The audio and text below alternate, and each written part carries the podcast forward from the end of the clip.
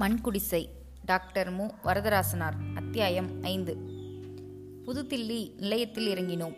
சென்னையில் அழைத்துச் சென்ற உறவினர் டில்லியில் கரோல்பாக் என்னும் இடத்தில் உள்ள தமிழர் ஒருவருக்கு கடிதம் கொடுத்து அனுப்பினார். அந்த வீட்டை நோக்கி சென்றோம். கரோல்பாக் என்னும் அந்த பகுதிக்குள் நுழைந்தவுடன் தமிழர் முகங்கள் பல கண்டோம். தமிழொலியை பல இடங்களில் கேட்டோம். நாங்கள் தேடிச் சென்ற வீட்டை கண்டுபிடிப்பது அரிதாக இருந்தது. தெருக்களுக்கு பெயர் தராமல் எண்கள் கொடுத்திருந்தமையால் ஏற்பட்ட தொல்லை அது கடைசி தெருவில் சென்ற தமிழர் இருவரை கேட்டு வழி அறிந்து வீட்டை கண்டுபிடித்தோம். அவர்களுக்கு முன்னமே கடிதம் வந்திருந்தமையால் எங்கள் வரவை எதிர்பார்த்திருந்தார்கள். டில் தில்லியில் அந்த தமிழர் குடும்பத்தார் இருந்த இடம் சிறியது. அதற்குள் நாங்களும் போய் அவர்களை நெருக்கினோம். ஆனாலும் தமிழ்நாட்டை விட்டு நெடுந்தொலைவு போயிருந்த காரணத்தால் அவர்களின் உள்ளம் விரிவடைந்திருந்தது. இடத்தின் நெருக்கத்தை நாங்கள் பொருட்படுத்தவில்லை. அவர்கள் மிகுந்த அன்பு கொண்டு உதவிகள் செய்தார்கள். அவர்களின் உதவி கொண்டு பழைய தில்லியையும் புதி தில்லியையும் சுற்றி பார்த்தோம். குதிப்பினார் முதலானவற்றையும் பால்பட்ட பல இடங்களையும் பார்த்தோம். வல்லரசுகளின் இடுகாடுகளாக அவை காட்சியளித்தன. இந்த இடங்களையெல்லாம் கண்ட பிறகும் இன்னும் மண்ணாசை தீராத மனங்கள் இருக்கின்றன. காந்தியடிகள் சுடப்பட்ட இடத்தை பார்க்க என் மனம் விரும்பியது. எனக்காக நண்பனும் அவன் மனைவியும் அந்த இடத்திற்கு வந்தனர். அந்த இடத்தை அணுகியதும் அவர் சுடப்பட்ட மாவை மாலை காலத்தை நினைத்து கொண்டு வந்து நின்றேன். உள்ளம் நெகிழ்ந்து உருகியது. எவ்வளவு பெரிய வாழ்வு எவ்வளவு கொடிய கொலை. மக்களிடையே கடவுளை வழிபட வந்த நேரத்தில் இப்படி நேர வேண்டுமா என வருந்தினோம். மிக வருந்தி உருகினோம். டில்லியில் பல கட்டடங்களை பார்த்த போதிலும் தாஜ்மஹால் போல உயர்ந்த உணர்ச்சிகள் ஏற்படவில்லை. தாஜ்மஹால் ஒருத்தியின் சாவுக்காக ஏற்பட்ட கட்டடம் ஆனபோதிலும் இன்று அது சாவையும் வாழ்வையும் கடந்த கற்பனையாக வியப்பு தந்து நிற்கிறது. கரோல் பாக்கில் அவர்களின் வீட்டில் தங்கியிருந்த போது அங்கே வந்த ஒருவர் ஒரு பெரிய மில்லில் மேலாளராக இருப்பவர். அவருக்கு அறிமுகம் செய்யப்பட்டோம். அப்போது திடீரென என் உள்ளத்தில் ஒரு எண்ணம் தோன்றியது. எனக்கு ஏதாவது வேலை கிளர்க் வேலை மேற்பார்வை வேலை கிடைத்தால் டில்லியிலேயே இருந்து சில ஆண்டுகள் வாழ்க்கை நடத்துவேன் என்றேன். நண்பன் குமரவேல் திடுக்கிட்டார் போல் பார்த்தான். உடனே என் தன் உணர்ச்சியை மாற்றிக்கொண்டான் வந்தவர் முடியுமானால் சொல்லி வைப்பேன். கிடைத்தாலும் கிடைக்கும். இப்போது மில்லில் இரவு பகலும் வேலை. புது ஆட்களும் எடுக்கிறார்கள். எதற்கும் ஒரு விண்ணப்பம் எழுதி அனுப்புங்கள். உங்கள் பெயர் படிப்பு அனுபவம் முதலியவற்றை எனக்கு குறித்து கொடுங்கள் என்றார். அவ்வாறே செய்தேன். அவர் மனம் வைத்தால் கிடைக்கும். நல்ல செல்வாக்கு இருக்கிறது என்று வீட்டுக்காரரும் சொன்னார். அவர் போன பிறகு குமரவேல் என்னை தனியாக அழைத்துச் சென்று என்ன அப்படி கேட்டாயே? உண்மையாகவே தில்லியில் தங்கிவிடப் போகிறாயா? குடும்பம் என்ன ஆவது? ஏன் இவ்வளவு தொலைவில்? என்று பலவாறு கேட்டான். சில ஆண்டுகளாவது தொழில் செய்து வீட்டுக்கு பணம் அனுப்பிய பிறகுதான் என் மனம் அமைதியடையும் அது என் கடமை அல்லவா? தவிர எனக்காக செலவு செய்கிறீர்கள். அந்த தொகையும் உங்களுக்கு தர வேண்டும் என்றேன். இந்த பயணச் செலவை நீ கணக்கில் வைக்கவே கூடாது. இது தனி. முன்னமே சொல்லியிருக்கிறேன். அது சரி. இங்கே தங்கி நீ பணம் சேர்க்க முடியுமா? ஊருக்கே வந்து ஏதாவது தொழில் செய்வது நல்லதென்றான். அங்கே என் மனம் கெடும். வாழ்வே சுமையாகிவிடும். இங்கே அப்படி இல்லை. தொழில் செய்ய வேண்டும். பொருள் சேர்த்து அனுப்ப வேண்டும் என்று வாழ்வுக்கு உரிய ஆசைகள் இங்கேதான் தோன்றுகின்றன. ஆகையால் என்னை சாக விடாதே வாழ விடு என்று உண்மையைச் சொன்னேன். சிறிது நேரம் என்னை பார்த்த பிறகு நண்பன் இசைந்தான். ஆனாலும் நீ அடுத்த ஆண்டில் ஊருக்கு திரும்பி வர வேண்டும். அந்த உறுதி கொடுத்தால்தான் விட்டு பிரிவேன் என்றான். அப்படியே செய்வதாக உறுதிமொழியளித்தேன் அந்த மில்லின் மேலாளரின் முகவரி கேட்டு குறித்து கொண்டு மூன்றாம் நாள் நானும் குமரவேலும் அவர் வீட்டுக்கு போனோம். வேலையின் பொருட்டு நினைவூட்ட வந்ததாக கூறி பேசிக்கொண்டிருந்தோம். இன்னும் ஒரு வாரத்திற்குள் தெரிவிப்பதாக அவர் கூறினார். நன்றி கூறி திரும்பினோம். என் உள்ளத்தில் சோர்வு குறைந்து ஒரு வகை முயற்சி தோன்றியது. மறுநாள் நாங்கள் அரித்துவாருக்கும் ரிஷிகேசுக்கும் புறப்பட்டோம். விவேகானந்தரும் ராமதீர்த்தரும் திரிந்த இடங்கள் என்று வழிபாட்டு உள்ளம் கொண்டு அந்த இடங்களை சுற்றி பார்த்தேன். கங்கை ஆற்றின் பெருமித ஓட்டத்தைக் கண்டு வியந்தேன். சங்ககால புலவர்களும் புகழ்ந்து பாடிய அந்த ஆற்றின் ஆழமும் வேகமும் நீரின் தன்மையும் தூய்மையும் உணர்ந்து போற்றினேன். பகவத்கீதை செய்யுட்களை சுவர்களில் எழுதி வழிபடுவதற்கென்றே ஒரு மண்டபம் கட்டியுள்ள தொண்டை பார்த்து புகழ்ந்தோம். அந்த சீதா மந்திர் என்னும் கொட்டடம் ஒரு பெரிய மாளிகையாய் ரிஷிகேசத்தில் கங்கை கரைக்கு அழகு செய்தது. அரித்வாரில் கங்கையில் பலமுறை மூழ்கி குளித்தேன். அந்த குளிர் தாங்க முடியாததாக இருந்தும் குளிப்பது இன்பமாக இருந்தது. அங்குள்ள மக்கள் ஆற்றை தூய்மையாக வைத்திருக்க தெரியாதவர்கள். ஊர் சாய்க்கடைகள் எல்லாம் ஆற்றினுள் வந்து விழுகுந்தன குப்பை தொட்டியில் கொட்டத்தக்க பொருளை எல்லாம் ஆற்று நீரில் கொட்டுவது அவர்களுக்கு வழக்கமாகிவிட்டது. ஆற்றங்கரையில் சிறு கோயில்கள் பல இருந்தன. அங்கே வந்து பிரார்த்தனை செய்வோர் பல வகை பொருட்களையும் ஆற்றிலே எறிந்தனர். தலையை மொட்டையடித்து கொண்ட பிறகு தலைமயிரை எல்லாம் கையிலேந்தி வந்து தூய்மையான கங்கை நீரில் எரிந்து இருக்கையும் குளித்து கும்பிட்டு நின்றனர். இறந்தவர்களின் உடம்பை சுட்டெரித்த பிறகு சில எலும்புகளையும் மட்டும் கொண்டு வந்து ஆற்றிலிட்டால் போதுமே. ஆனால் அந்த மக்கள் குடம் குடமாக மூட்டை மூட்டையாக எல்லா எலும்புகளையும் சாம்பலையும் கொண்டு வந்து கங்கையில் விடுகின்றனர். அவ்வளவு அசுத்தங்கள் கலந்தும் கங்கை தூய்மை கெடாமல் பெருமிதத்தோடு ஓடி வருகிறது. இமயமலை பனி உருகி வருவதாலும் மிக்க வேகத்தோடு ஓடி வருவதாலும் ஆழமும் பரப்புமாக நீர் மிகுந்து செல்வதாலும் அதன் தூய்மையை கிடக்க அவ்வளவு மக்களாலும் முடியவில்லை. ஹரித்வாரின் அந்த கங்கை கரையில் படிகட்டுகளுக்கும் துறைமுகங்களுக்கும் குளிக்குமிடங்களுக்கும் சிமெண்டால் கட்டி அமைக்கப்பட்டு பார்ப்பதற்கு அழகாக விளங்கின. வடக்கே பார்த்த இடங்களில் அரித்துவார் தான் மனதுக்கு மிக நன்றாக இருந்தது. பிறகு சென்று கண்ட ஒவ்வொரு ஊரிலும் அரித்துவாரை நினைத்து கொண்டேன். அரித்துவார் போல் இல்லையே என்று ஏங்கினேன். இவ்வளவு நீர் பெருக்கும் தன்மையும் தமிழ்நாட்டு ஆறுகளுக்கு வாய்த்திருந்தால் தமிழ்நாட்டு ஆற்றங்கரைகளை உலகம் போற்றும்படியாக தமிழர்கள் செய்திருப்பார்கள். உள்ள சிறு இடங்களையும் எவ்வளவு பெருமையாக சிறப்பாகவும் தமிழ்நாட்டார் போற்றி வருகிறார்கள். குற்றாலம் தமிழர்களுக்கு இடையே இருப்பதால் எவ்வளவு சீராக வைத்து காக்கப்படுகிறது. வடக்கே இருந்திருந்தால் அது என்ன ஆகியிருக்கும்? அந்த நாட்டு மக்களை முழுதும் குறை சொல்ல இடமில்லை. அவர்களிடம் நல்ல பண்புகள் உள்ளன. அவர்களுக்கு உள்ள உதவி மனப்பான்மையும் ஒற்றுமையும் ஊக்கமும் போற்றத்தக்கன. ஆண்டில் ஆறு ஏழு மாதம் குளிர் மிகுந்த நாடு. ஆகையால் மெல்லிய ஆடை உடுத்த தூய்மையாக திரிய முடியவில்லை. ஆகையால் கனமான ஆடைகளை உடுத்து அன்றாட துவைத்து தூய்மைப்படுத்தாமல் பெரும்பாலான மக்கள் வாழ்வின்கின்றனர். அரித்வாரில் கங்கைக்கரையெல்லாம் பூரிக்கடைகள் நின்ற இடத்திலேயே வாங்கி தின்று செல்வது வழக்கமாக உள்ளது. நின்ற இடத்திலேயே பல்லை துலக்குவதும் கை கழுவதும் எச்சிலை துப்புவதும் அவர்களின் கெட்ட வழக்கங்கள். ஆனால் அவர்கள் உள்ளத்தின் தூய்மையும் நம்பிக்கையும் மிகுந்தவர்கள். வஞ்சமும் பொறாமையும் தந்திரமும் அவ்வளவாக இல்லை. முரட்டத்தன்மையும் உணர்ச்சி பெருக்கும் உள்ளன. அரித்வாரில் மாலை வேளையில் ஆற்றங்கரையில் மக்கள் அமைதியாக அமர்ந்திருக்கும் காட்சி அழகாக இருந்தது. சென்னை கடற்கரையை பயன்படுத்துவது போல் மக்கள் அந்த துறையை பயன்படுத்தினர். ஆனால் நம் கடற்கரை போல் ஆரவாரம் அங்கே இல்லை. பலர் தனித்தனியே உட்கார்ந்து கண்மூடி வழிபாட்டு கொண்டிருந்தனர். நாங்கள் மூவரும் கரையருகே உட்கார்ந்து அமைதியாக இருந்தோம். அந்த அமைதியே ஒரு இன்பமாக இருந்தது. சிலர் தொன்னை போன்ற பொருளில் பூவும் கற்பூரமும் கொண்டு வந்து கற்பூரத்தை கொளுத்தி கங்கையில் விட்டு கும்பிட்டு நின்றனர். அப்படி பலர் செய்யவே அகல் விளக்குகள் போல் அவை ஆற்றில் மிதந்து செல்லும் காட்சி அழகாக இருந்தது. நான் கரையருகே சென்று நீரில் கால் வைத்தேன். காலையில் வெயிலில் குளித்த போதே பனிக்கட்டியில் விழுவது போல் குளிர்ச்சியாக இருந்தது. இப்போது இரவு ஏழரை மணி இருக்கும். இந்த நேரத்தில் கங்கையில் கால் வைத்தபோது அதன் குளிர்ச்சி மண்டைக்கு ஏறியது உடல் நடுங்கியது. சிலர் அந்த குளிரிலும் குளிப்பதைக் கண்டேன். உடனே நானும் குளித்து பார்க்க வேண்டும். அவர்களைப் போல் நானும் மனிதன்தானே என்று துணிச்சல் வந்தது. சட்டையை கலற்றத் தொடங்கினேன். ஐயையோ என்ன இது? வெயில் நேரத்திலேயே என்னால் குளிக்க முடியவில்லை. உடம்பு விரைத்து போனது போ மெய்யப்பா சொன்னா கேள் என்று குமரவேல் எழுந்து வந்துவிட்டான் மங்கை நல்லாலும் இறந்த இடத்திலிருந்தே வேண்டாங்க வேண்டாம் உடம்புக்கு ஆகாது புது இடம் என்று வற்புறுத்தி சொன்னார். இத்தனை பேரை காப்பாற்றும் கங்கை என்னை மட்டும் கொன்று விடுவாளா? என்று சொல்லிக்கொண்டே நீரில் இறங்கினேன். என் மனதில் ஒரு தயக்கம் ஏற்பட்டது. ராமதீர்த்தரை அடித்துச் சென்று அவருடைய வாழ்வை முடித்த பொல்லாத கங்கை அல்லவா என்று ஒரு நொடிப்பொழுது எண்ணினேன். மறுபடியும் துணிச்சல் வந்தது. சரால் என்று இரண்டு படி இறங்கி மூன்று முழுங்கு முழுங்கினேன். வெடவெட என்று உடம் நடுங்கியது. நீ எப்போதும் இப்படித்தான் துணிச்சல்தான் துன்பப்படுகிறாய் துன்பத்தை நீயே வருவித்துக் கொள்கிறாய். சொன்னால் கேட்பதே இல்லை என்று சொல்லிக்கொண்டே குமரவேல் திரும்பி போய் மனைவியின் அருகே உட்கார்ந்தான். மறுபடியும் மூன்று முழுக்கு போட்டு நின்றேன். இப்போது முன்போல் குளிர் தெரியவில்லை. இது போல்தான் வாழ்க்கை. சில முறை பழகிவிட்ட பிறகு துன்பமும் இன்பமாக மாறிவிடும். ஆகவே விடாமுயற்சிதான் தேவை என்றேன். சரி உன் விருப்பம் போல் ஆகட்டும். போதும் கரைக்கு வந்து உடம்பை துடைத்துக்கொள் என்றான் நண்பன். இன்னும் ஒரு முறை என்று சொல்லி மறுபடியும் மூன்று முழுக்கு போட்டேன். எழுந்து நின்றபோது குளிரே தெரியவில்லை. இப்போது குளிர் என்பதே இல்லை நீரை மட்டும் விட்டு வர மனமே இல்லை என்றேன். இருந்தாலும் போதும் ஐயா வந்துவிடு என்றான் நண்பன். படி ஏறி உடம்பை துடைத்து சட்டை அணிந்து அமைதியாக உட்கார்ந்தேன். பக்கத்தில் இந்தியில் சிலர் பாடிக்கொண்டிருந்ததைக் கண்டேன். எனக்கும் தமிழில் பாட வேலும் போல் தோன்றியது. அருட்பாவின் சில பாட்டுகளும் தாயுமானவரின் கிளிக்கண்ணியும் பாடினேன். என் மனதில் என்றும் இல்லாத அமைதி இன்பம் நிலவியது.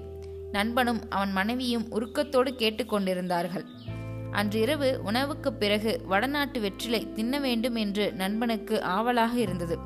எதிரே இருந்த கடைக்கு போய் வெள்ளிரேக்கும் ஒரு வகையான சுண்ணாவும் தடவிய வெற்றிலை வாங்கி கொண்டு வந்து இருவருக்கும் கொடுத்தேன். நானும் தின்றேன். புது வகையான விறுவிறுப்பும் ஒரு வகை இனிப்பும் கலந்து இருந்தது திடீரென்று மங்கை நல்லால் என்னை பார்த்து தில்லியில் ஒரு ஆண்டு இருந்த பிறகு தவறாமல் ஊருக்கு வந்து சேர வேண்டும் என்றார். அதற்கு மேல் இருந்தால் அந்த மேலாளருக்கு பட்டணத்தாரை கொண்டு கடிதம் எழுதச் சொல்வேன். மையப்பனை வேலையிலிருந்து விலக்கி விடுமாறு எழுதச் சொல்வேன். வேலை வாங்கி தந்தவரால் அதை விட்டு எடுக்க முடியாதா? என்றான் நண்பன்.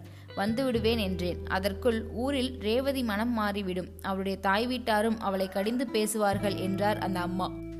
அவளுடைய தாய் வீட்டார் அப்படி சொல்லக்கூடியவர்கள் அல்ல. அப்படி இருந்தால் சிறையிலிருந்து வந்த என்னை பார்ப்பதற்கு வரமாட்டார்களா? ஆறு நாள் இருந்தும் வரவில்லையே என்றேன். யார் கண்டார்கள்? ரேவதியே சொல்லாமல் மறைத்திருக்கலாம் என்றார். அவள் சொல்லாவிட்டாலும் குழந்தைகள் சொல்லியிருக்க மாட்டார்களா என்றான் நண்பன். குழந்தைகளுக்கு வாய்ப்பூட்டு போட்டிருக்கலாம். என்னிடமே குழந்தைகள் சரியாக பேசாதபடி தடுத்தவள் அல்லவா என்றேன். எப்படியோ போகட்டும். இப்படி ஒரு ஆண்டு இருந்துவிட்டு வந்தால் கட்டாயம் மனம் மாறிவிடும். பெண்மனம் அப்படித்தான். நீங்கள் பாருங்கள் என்றார். மாறினாலும் மாறாவிட்டாலும் குழந்தைகளுக்காகவாவது வருவேன். அதுவரையில் மாதந்தோறும் பணம் அனுப்புவேன். என் கடமையை நான் செய்வேன் என்றேன். சிறிது சிந்தித்தபடியே இருந்த பின் ஒன்று சொல்கிறேன் நம்புங்கள். பெண்கள் பொதுவாக உணர்ச்சி மிகுந்தவர்கள் பிடிவாதமும் உள்ளவர்கள்தான். நானும் பெண்தான். எனக்கும் அந்த குணங்கள் உண்டு. ஆனால் எந்த உணர்ச்சியும் பிடிவாதமும் காலப்போக்கில் மாறிவிடும். அதுவரையில் பொறுக்க வேண்டும். ஒருவனோடு இருந்து கொண்டு இன்னொருவன் மேல் ஆசைப்பட்டு திருட்டு பெண்கள் தவிர மற்ற எந்த பெண்களையும் நம்பலாம். நாளடைவில் திருந்துவார்கள். நான் பார்த்த அளவில் இது உண்மையாக தெரிகிறது.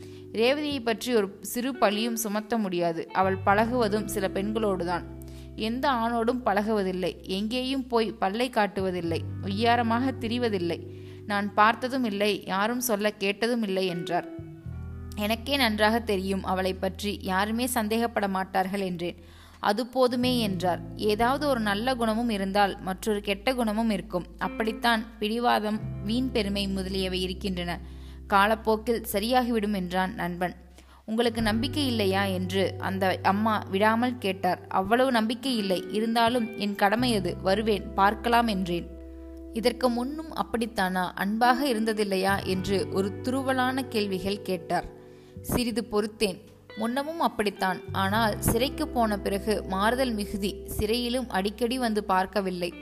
இவர் வந்தபோதெல்லாம் கேட்பார். மனைவி வந்து பார்க்கிறாளா? என்று கேட்பார். அடிக்கடி வருகிறாள் என்று பொய் சொன்னேன். முதலில் மாதந்தோறும் வந்தால் இரண்டாம் ஆண்டில் வருவது குறையத் தொடங்கியது. கடைசி மூன்று ஆண்டுகளில் மூன்று மாதத்துக்கு ஒரு முறையும் வரவில்லை. குழந்தைகளை அழைத்து வருவதையும் குறைத்து கொண்டாள். குழந்தைகள் ஏன் வரவில்லை என்று வாய் திறக்காமல் இருந்தாள். துயரத்தால் அப்படி இருக்கிறாள் என தவறாக எண்ணினேன். வெறுப்பால் தான் அப்படி இருந்தாள் என்பதை வீட்டுக்கு போன பிறகுதான் உணர்ந்தேன். சிறையில் நான் கண்ணீர் விட்டு கலங்குவேன். என் எதிரே அவள் கலங்காமல் கல் போல் நிற்பாள். மைத்துனரையாவது மாமியையாவது துணை கலைத்து வருவாள். பிரியும்போது போகிறேன் என்று சொல்வது தவிர அவர்கள் வேறு பேச்சு பேசுவதில்லை. என்னுடன் சிறையில் இருந்த கொலைகாரன் திருடன் ஆகியவர்கள் கிடைத்த குடும்ப அன்பும் எனக்கு கிடைக்கவில்லை. அதை எண்ணி சிறையிலேயே பல நாள் அழுதிருக்கிறேன். கொலைகாரனுடைய மனைவி மக்கள் வந்து கண்ணீர் விட்டு கதறுவார்கள். திருடிச் சிறைக்கு வந்தவனுடைய மனைவியும் மாமியும் வந்து கலங்கி அழுவதை பார்த்திருக்கிறேன். என் மனைவிக்கு மட்டும் இப்படி கல்மணம் வந்ததே என்று வருந்தினேன். குழந்தைகளை காண துடிப்பேன். கடிதம் ஒழுங்காக எழுதுவதில்லை. எதிர்பார்த்து எதிர்பார்த்து ஏமாறுவேன். நேரில் வரும்போது கேட்டாலும் எழுதுவதற்கு என்ன இருக்கிறது? என்பாள். ஒன்றும் இல்லாவிட்டாலும் கையெழுத்தை படித்தால் வெறும் செய்திகளையாவது படித்தால் மனதுக்கு எவ்வளவோ ஆறுதலாக இருக்கும். வெண்ணிலாவுக்கு பத்து வயது இருக்கும். நன்றாக எழுத படிக்க தெரிந்த பெண் அல்லவா? அவள் கையால் கடிதம் எழுதச் சொல் என் வற்புறுத்தி சொல்லி அனுப்பிய பிறகு இரண்டு கடிதங்கள் அப்படி வந்தன. சிறையில் சிறை துன்பப்பட்டதை விட குடும்ப அன்பு கிடைக்காமல் நான் பட்ட மனத்துன்பம்தான் மிகுதி. என்ன செய்வது? நான் கேட்டு வந்தது அழுது கலங்கிய அந்த நாட்களை நினைத்தாலும் மனம் வருந்துகிறது என்றேன். நண்பன் தன் கண்களை துடைத்துக் கொண்டிருந்தான். நிலைமை இவ்வளவு சீர்கெட்டிருக்கும் என்பது எனக்கு தெரியாது. தெரிந்திருந்தால் நானாவது குழந்தைகளை அழைத்து வந்து காட்டியிருப்பேன். நானும் அடிக்கடி வந்திருப்பேன் என்று அவன் சொன்னபோது அவனுடைய குரல் தழுதழுத்தது. அவனுடைய நெஞ்சின் நெகிழ்ச்சியை உணர்ந்தும் என் மனம் கரைந்தது. நானும் கண் கலங்கினேன். பாண்டியனையும் உன்னைப் போல்தான் அடிக்கடி வந்து பார்த்து போவான். சிறையில் என்னை பார்த்த போதெல்லாம் கலங்குவான்.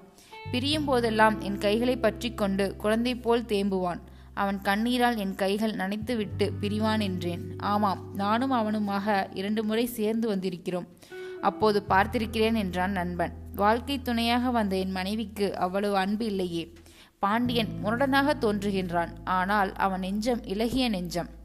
எனக்கு துன்பம் வந்ததென்றால் அவனால் தாங்க முடியாது. நான் சொல்லாமல் ஊரை விட்டு வந்து விட்டேன். அவன் என்னை தேடிக்கொண்டு வீட்டுக்கு போயிருப்பான். கேட்டிருப்பான் அவன் மனம் என்ன பாடுபட்டிருக்கும் தெரியுமா? இப்போது ஊரில் எனக்காக மிக மிக வாடி கலங்குகிறவர்கள் உண்டென்றால் பாண்டியன்தான் என்று சொல்வேன். பொன்னுசாமியும் அதற்கு அடித்தபடிதான். அவனுக்கு நினைவுக்கும் ஓய்வில்லை தூங்கவும் நேரமில்லை என்றேன். அன்பானவன்தான் ஆனால் நல்ல பெயருக்கு தெரியவில்லை என்றான் குமரவேல். ஆனால் என் துன்பத்தை உணர்ந்தும் உருகும் தோழன் அவன் உன் எதிரில் இப்படி பேசுவதற்கு நீ வருத்தப்பட மாட்டாய் என்று நம்புகிறேன். உண்மை இதுதான். ஆமாம் தெரியும். எனக்கும் அவனுக்கும் ஒன்பது ஆண்டாக பழக்கமாம். அவன் இரண்டாம் வகுப்பில் துவக்கப்பள்ளியில் சேர்ந்த நாள் முதல் நாங்கள் இணைப்பிரியா தோழர்கள். உண்மைதான். ஒவ்வொரு மாதமும் முதல் ஞாயிற்றுக்கிழமை என்றால் பாண்டியன் வருவான் என்று சிறையில் எதிர்பார்த்திருப்பேன். அவனும் பெரும்பாலும் தவறாமல் வருவான். எப்போதாவது எதிர்பாராத வேலை ஏற்பட்டால் எனக்கு முன்னதாகவே கடிதம் எழுதி விடுவான். ஒவ்வொரு முறையும் வரும்போதெல்லாம் என் வீட்டுக்கு போய் குழந்தைகளை பார்த்து பேசிவிட்டு வருவான். சிறையில் என்னை பார்த்தவுடன் குழந்தைகளோடு பேசிவிட்டு வந்த செய்தியை முதலில் சொல்வான். அதை கேட்க எனக்கு ஆறுதலாக இருக்கும். மனைவி என்ன சொன்னாள் என்று கேட்பேன். ஒன்றும் சொல்லவில்லை என்பான். பெண்களை அவ்வளவாக நம்பாதே. அவர்கள் நம்மை போல் இரக்கமுடையவர்கள் அல்ல என்று சொல்வான். இவ்வாறு நான் சொன்னதும் மங்கை நல்லால் என்னை உற்று பார்த்து அப்படி பொதுவாக சொல்லக்கூடாது. ஆண்களை விட பெண்களுக்கு இரக்கம் மிகுதி. உங்கள் மனைவி பாண்டியனோடு பேசவில்லை என்றால் அதை கொண்டு அப்படி முடிவு செய்யலாமா சில பெண்கள் மற்ற ஆண்களோடு சரியாக பேச மாட்டார்கள். ஊருக்கு பயந்தும் பேசாமல் இருக்கலாம். எல்லோரும் என்னை போல் வாயாடியாக இருப்பார்களா? என்றார். பாண்டியனுக்கு தன் மனைவியிடம் உள்ள வெறுப்பால் அப்படி செல்வான் என்றேன். அது தப்பு. உள்ளத்தில் நிலையாக வெறுப்பை வளர்த்து வைத்து கொண்டால் பிறரிடம் எப்படி அன்பை எதிர்பார்க்க முடியும்? அன்பு என்பது அதையே கொடுத்து பெற வேண்டிய பொருள். காசு கொடுத்து பண்டம் வாங்குவது போல் எதை கொடுத்தும் அன்பை பெற முடியுமா? என்றார். நான் ஒன்றும் பேசவில்லை. மீண்டும் அவரே அதனால் நீங்கள் உங்கள் மனைவியிடம் அன்பு செலுத்தவில்லை என்று குறை கூறவில்லை. உங்கள் நிலை வேறு. உங்களுக்கு உங்கள் மனைவியின் அன்பு கிடைக்கப் போகிறது. பாருங்கள் நான் நம்புகிறேன் என்றார். தெருவில் யாரோ இந்தி பாட்டு பாடிச் சென்றார்கள். டில்லியில் ரயில் புறப்படும் மூதலொலி கேட்டது. நாளைக்கு நாம் இந்த வண்டியில் தான் திரும்ப வேண்டும் என்றேன். பக்கத்து அறையில் யாரோ சேர்ந்து சீட்டாடி கொண்டிருந்தார்கள். வெளியே இருந்து சுருட்டு புகை ஜன்னல் வழியாக வந்தது. நண்பன் ஜன்னலை சாத்தினான். கேசவராயன் எப்படி இருக்கிறார்? முன்போலவே சூதும் வம்பும் உண்டா? என்றேன். உன்னுடைய பகையாளியை பற்றியும் கேட்கிறாயே என்றான் நண்பன். உன்னுடைய நண்பன் என்ன காரணென்றால் என்னோடு சரியாக பழகுவதில்லை. பார்த்தால் புன்சிரிப்பும் கைக்குவிப்பும் அவ்வளவுதான் ஒளியட்டும் என்றான். என்னை பற்றி ஒன்றும் சொல்வதில்லை. ஒன்றும் காணோம். உன்னை சிறைக்கு அனுப்பியது பெரிய வெற்றி போல் இருந்தது முதலில். இருந்தபோது சரி. பிறகு அவனுடைய மனமே அவனை குத்தியிருக்கும் அவர்களுக்கு அந்த துன்பம் குத்தல் இருக்காது. மனச்சான்று உடையவர்களுக்குத்தான் அந்த தொல்லை. அதை விற்றுவிட்டவர்களுக்கு ஒரு கவலையும் இல்லை. அவன் கயவன் வடிகட்டிய கயவன். நெஞ்சுத்து அவலம் இலர் என்று வள்ளுவர் சொல்லியிருக்கிறாரே அப்படிப்பட்டவர்களுக்கு கவலை ஏது என்றேன். உண்மைதான் ஆனால் முன்போல் செருக்கும் ஆரவாரமும் இல்லை. வயது ஆகிறது உடம்பு தளர்கிறது தவிர இரண்டு தேர்தலில் பணம் செலவாகிவிட்டது. இரண்டு முறையும் தோல்வி கண்டான். ஊரில் முன்னெல்லாம் பயந்திருந்தார்கள். இப்போது எந்த சூரனுக்கும் யாரும் பயப்படுவதில்லை. காலம் மாறிவிட்டது. ஒரு வகையில் பார்த்தால் நல்லவர்களுக்கு என்றுமே ஒரே நிலையான மதிப்பு இருந்து வருகிறது. கெட்டவர்களுக்கு கிடைக்கும் மதிப்பு உடம்புக்கு வரும் காய்ச்சல் போல்தான். ஏறும் இறங்கும். கடைசியில் அடியோடு அழிந்தாலும் அழியும். தேர்தல் இன்று பணம் தொலைவது நல்லதுதான். அது அதை எண்ணினால் தேர்தலும் வேண்டியதே.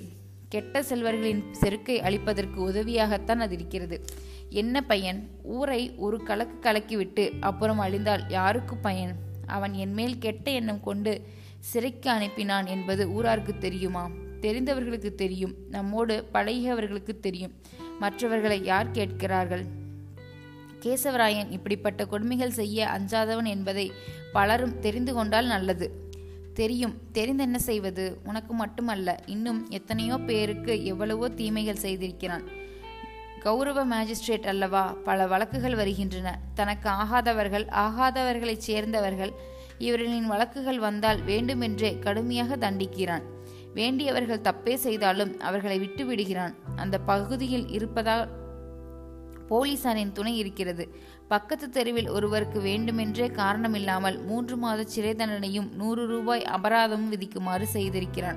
அந்த பதவியில் அவ்வளவு அதிகாரம் உண்டு. அந்த பதவியால் மட்டுமல்ல ஒரு வழக்கில் தன் பகையான ஒருவனை குற்றவாளியாக்கி சாட்சிகளை படைத்து நீதிமன்றத்திலேயே தண்டனை கொடுக்குமாறு ஏற்பாடு செய்திருக்கிறார். என்ன வழக்கில் யாருக்கு? நீ மறந்து விட்டிருப்பாய் பழைய கான்ட்ராக்டர் வஜ்ரவேலுவின் தம்பி பழக்கடை வைத்திருந்தாரே அவருக்கு. ஆமாம் நினைவு வருகிறது. கருப்பாக தடியாக இருப்பாரே. கரகர என்று மீசையோடு கம்மலான தொண்டையோடு பேசுவாரே. அவர்தான். ஊரில் அம்மை வந்தபோது அம்மை ஊசி போட்டு கொள்வது தீமை என்று பிரச்சாரம் செய்தார் என்று பொய்சாட்சிகள் சொல்ல வைத்து அரசாங்கமே வளர்க்கு தொடர்புடியாக செய்தான். என்ன காரணம்? அவனுடைய வைப்பாட்டியின் வீட்டுக்கு எதிர் வீட்டில் அந்த பழக்கடைக்காரர் குடியிருக்கிறார். அந்த வைப்பாட்டிக்கும் பழக்கடைக்காரர் மனைவிக்கும் ஏதோ சண்டையாம். பழைக்கடைக்காரர் அவர் வைப்பாட்டியை ஏதோ திட்டினாராம். வைப்பாட்டி அதை கேசவராயனுக்கு சொல்லிவிட்டான். சரி அதற்கு மாற்றாக ஏதாவது செய்து தண்டிக்க வேண்டும் என்று துணிந்து விட்டான். உண்மை காரணத்தை சொல்லி தண்டிக்க முடியாது வேறு வழி செய்து தண்டித்து விட்டான். என்ன கொடுமை என்று வாய்மேல் கை வைத்தேன். உங்களுக்கு செய்த கொடுமையை விடவா என்று அப்போதுதான் மங்கை நல்லால் தலையிட்டார். நானாவது அவனுக்கு நேர்பகை இளமை முதல் கொண்டே பகை. போன தேர்தலின் போது எதிர்க்கட்சியிலிருந்து வேலை செய்தேன்.